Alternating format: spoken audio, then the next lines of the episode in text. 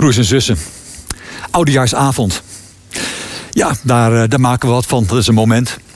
Het is eigenlijk, als je er goed over nadenkt, een bijzonder moment om er iets van te maken. Want ja, de aarde heeft een wenteling om de zon gemaakt. En wij hebben ergens een punt gekozen om daarbij stil te staan dat er weer een nieuw rondje aankomt.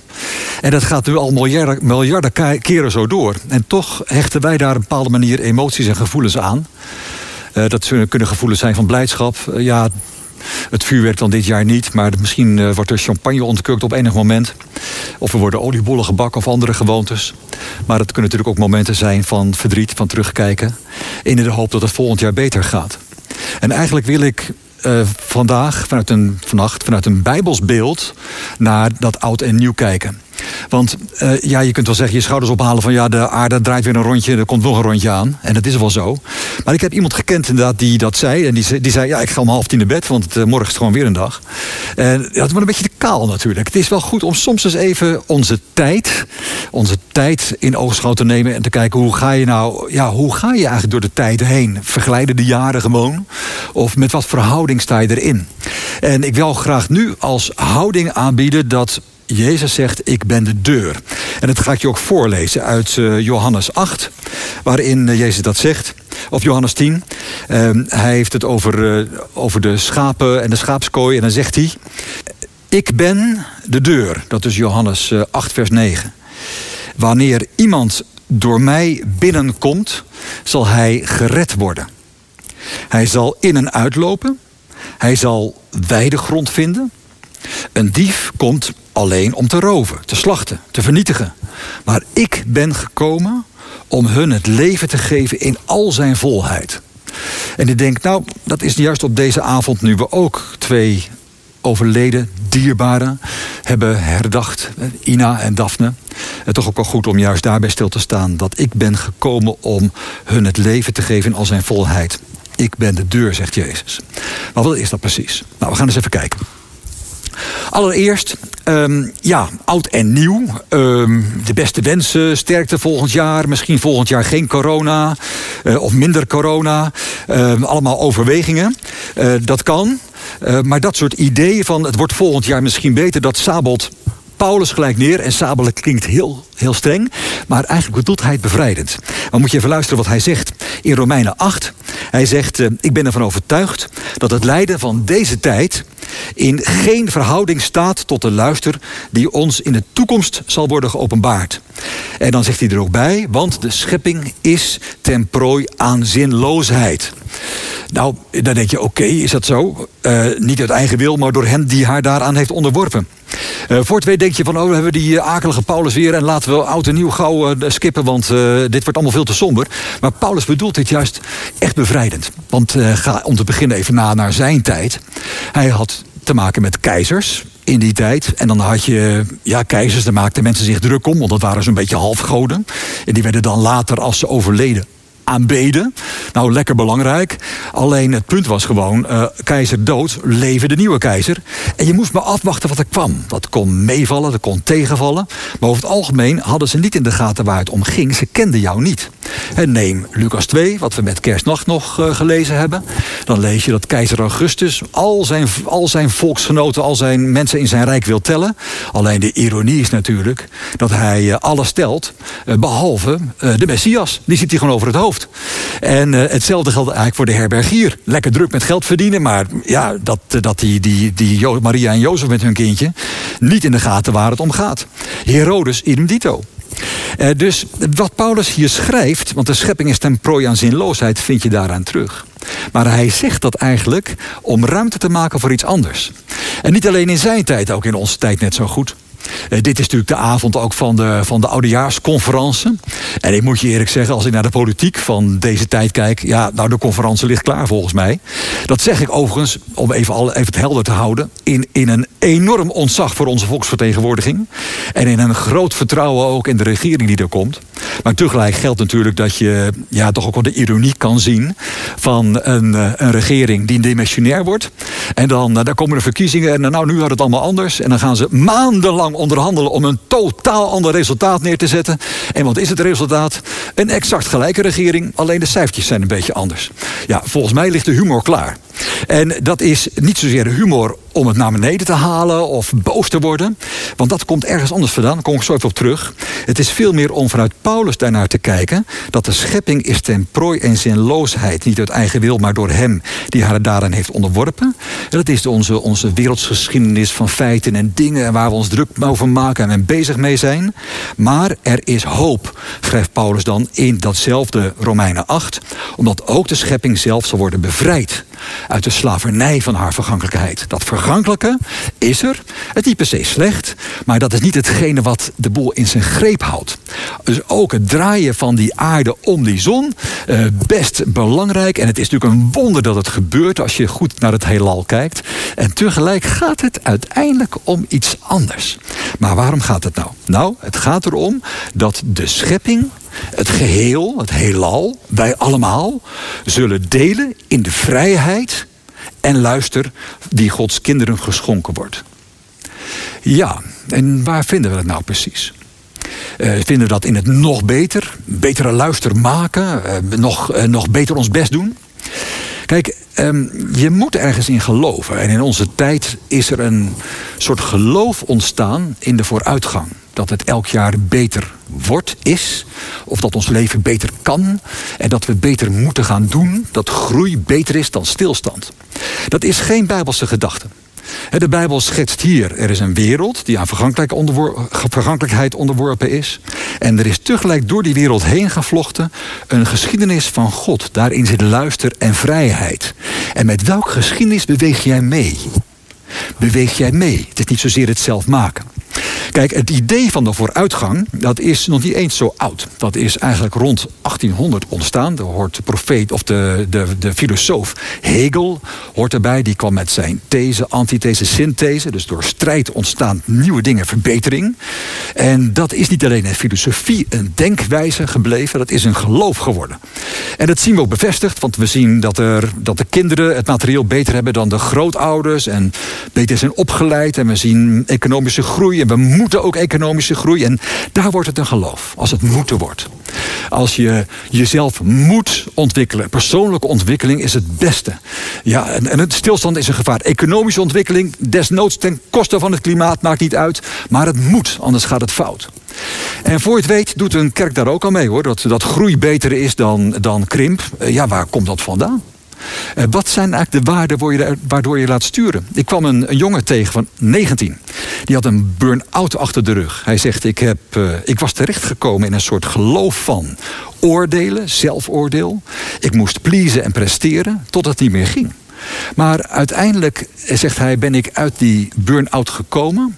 Ja, toch door mijn connectie met God, zegt hij. Door elke dag God te bidden om bevrijding. Bevrijding. En wat is die bevrijding dan? Nou, zijn grote voorbeeld is niet Steve Jobs of Elon Musk of noem een andere miljardair of voetballer of kunstenaar, weet ik het wat, die succesvol is. Zijn grote voorbeeld is het volk Israël in de woestijn. Hij zegt dat volk Israël, dat heeft door de woestijn gedoold met God. En eigenlijk heeft uh, dat, dat hele volk op, een, op één of twee na... hebben dat beloofde land nooit gezien. En toch zijn ze met die God er gekomen. En die Mozes, die leidsman van dat volk, die, uh, die heeft uiteindelijk die Psalm 90 uh, een oudejaarspsalm, uh, bekend voor, voor, voor velen. Uh, ook ja, er wordt aan hem toegedicht. En dat is een, een gebed van Mozes, de godsman.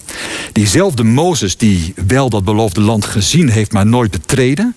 Hij schrijft die psalm 90 en dat eindigt met... Laat ons uw genade zien, Heer onze God. Bevestig het werk van onze handen. Het werk van onze handen, bevestig dat. En daar vindt die jongen een vrijheid in, God die het werk van je handen bevestigt. Wat iets heel anders is dan die dwang, dat geloof van het moet beter, moet vooruitgang hebben. Ik geloof ook zelf, maar nou dwaal ik misschien een beetje af, maar ik moet toch even kwijt dat veel van de kwaadheid van deze tijd, eh, de mensen boos zijn en rel organiseren en van die, eh, van die tweespal tussen de antivaxers en de gevaccineerden die elkaar in hokjes proppen en verafschuwen, dat komt volgens mij ook voort uit dat geloof in de vooruitgang. We vinden dat we verder moeten en die anderen zijn een rem op onze ontwikkeling of op hoe wij vinden dat de wereld in elkaar zit en beter moet worden. Maar wat is nou het alternatief? Paulus zegt dus dat uh, de hele schepping uh, zal delen in de vrijheid en luister die Gods kinderen geschonken wordt. Kortom, vrijheid en luister. Luister is glans, lichtstraal, iets wat van, jou, van je te zien is. Dat wordt je geschonken. Dat wordt aan Gods kinderen geschonken. En ik zocht naar voorbeelden van mensen, situaties, uh, nu, wat langer geleden, waarin je dat misschien zou kunnen zien, waarin die luisteren zichtbaar wordt. En ik geloof dat dat ook te maken heeft met wat Jezus zegt, dat Hij de deur is. Die luister, die zie je gebeuren op dat mensen door zo'n deur heen gaan. Jezus ontdekken. En de eerste die ik eh, daarbij wil noemen is uh, Dietrich Bonhoeffer. Een, uh, een Duitse vooraanstaande predikant, jaren 30. Hij is uiteindelijk in de jaren 40 uh, tijdens de Tweede Wereldoorlog gevangen genomen. In een gevangenis bij Berlijn. Heeft in twee gevangenissen gezeten. Omdat hij betrokken was bij een complot, een aanslag op Hitler. En uh, in, uh, in die twee gevangenissen, in de eerste, heeft hij uh, dagboeken en ook brieven geschreven, ook dagboekfragmenten, gedichten geschreven.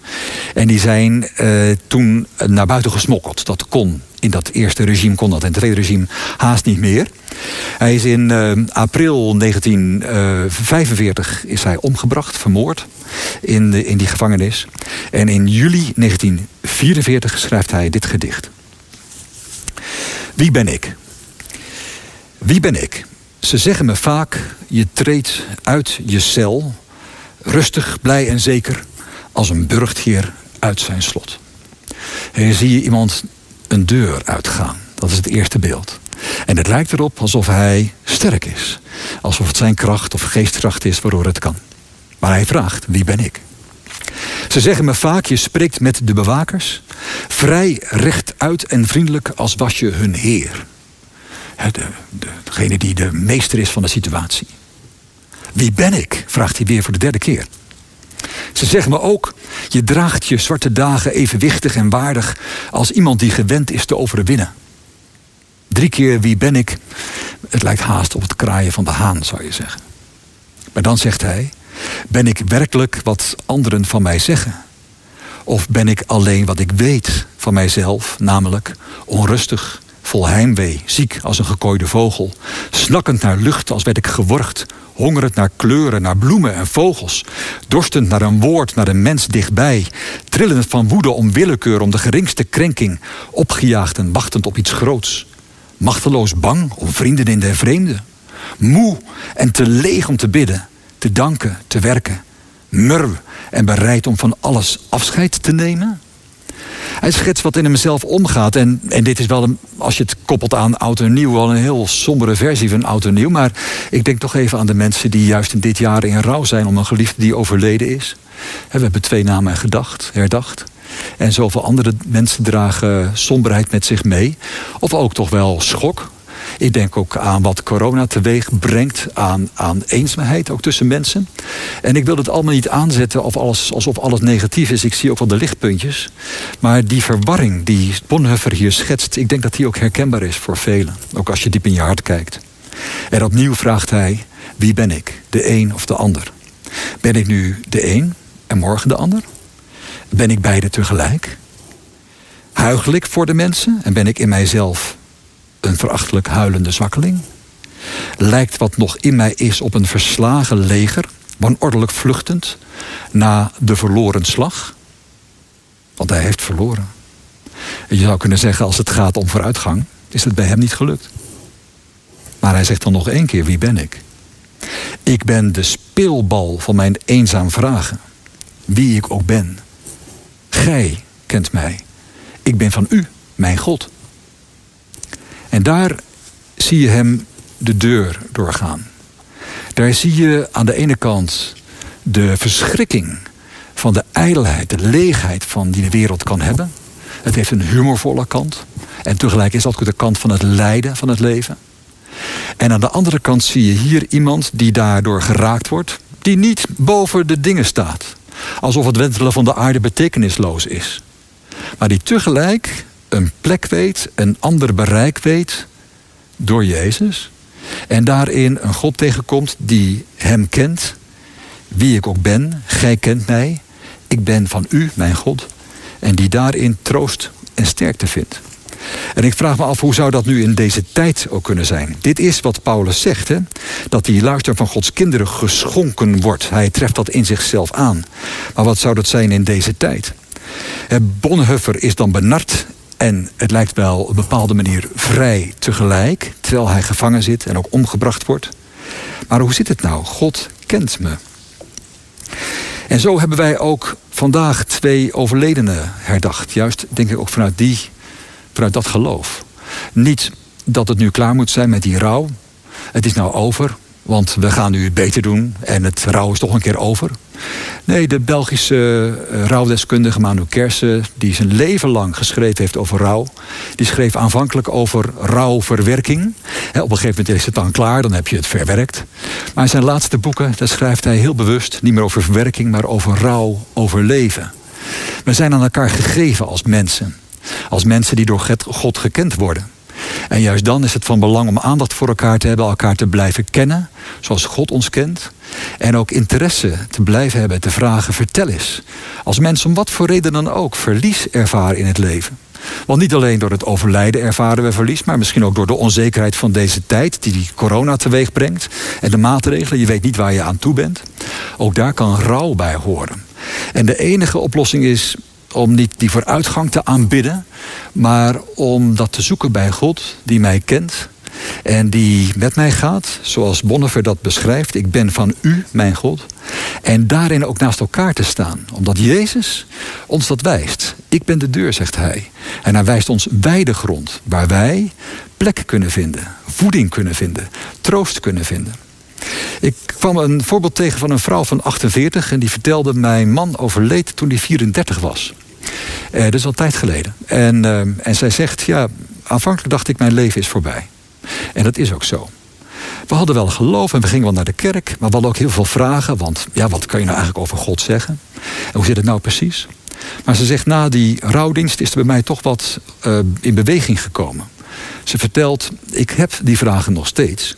Alleen ze zijn minder belangrijk. Het lijkt wel of er een deur in mij is opengegaan, juist in die tijd van loslaten en weer een, een, weer een vervolg op mijn levensweg vinden. Ze zegt, ik kan nu veel meer vertrouwen. Ik kan veel meer inderdaad mijn, mijn, uh, mijn hand leggen in die van God. En, uh, en me aan Jezus toewijden en bij hem mijn heil zoeken, omdat hij mij kent. En dan tref ik dankbaarheid aan naast het gemis. En ik tref lichtpuntjes aan en een soort kracht die ik krijg, niet maak. Ik hoef niet sterk te zijn, maar die ik krijg juist in mijn rouw. Die op bepaalde momenten opnieuw toch weer er gewoon is. Steeds weer in een andere vorm en steeds verrassend. En zo vertelt zij over, de, hetgeen, over, het, over het door de deur heen gaan. En, over het, uh, en, en je ziet dan de luister, de vrijheid van de kinderen gods. Misschien op een bepaalde manier in haar gebeuren. Zou dat het kunnen zijn? Dat is eigenlijk mijn vraag aan jullie op uh, Oudejaarsavond. Zou deze avond een avond kunnen zijn om bij het uh, omwentelen van de aarde om de zon... niet alleen te, te hopen dat het volgend jaar beter gaat. Wat prima is op zich. Maar juist van deze dag en deze nacht een moment te maken om door de deur te gaan. Niet dat het nu moet gaan gebeuren, maar net ook, net zoals volgende week of morgen en overmorgen. Die deur kun je elk moment van je leven doorgaan. Het is aan de ene kant de, de ijdelheid, de leegheid de, van, het, van de schepping, waar, waar het lijden in zit, maar ook soms wel de humor. En aan de ene kant die Paulus ontmaskert, en aan de andere kant het aanbod van Jezus, die zegt: Ik ben de deur. Hij heeft door zijn offer aan het kruis mij tot een mens gemaakt die vrij staat voor het aangezicht van God. Een God die mij kent, en die mij niet beter maakt dan ik ben, maar die mij maakt tot wat ik ben. Die een bestemming in mijn leven legt.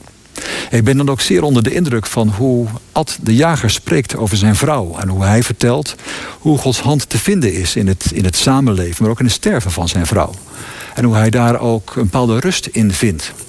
En ik hoop dat uh, die rust ons juist op deze avond wat dichterbij komt. Niet alleen omdat dit nou zo'n belangrijk moment is, maar gewoon als een, uh, als een begin, ook voor het nieuwe jaar, om ons elke dag bij te bepalen. Ik wens je dan ook niet per se een, eh, gelukkig nieuwjaar toe of een gezond nieuwjaar, natuurlijk ook. Ik wens je ook niet heel veel succes toe. Ik zou zeggen, doe je best. Doe het vooral. Eh, zorg voor meer groei. Er is niks, niks mis mee op zich.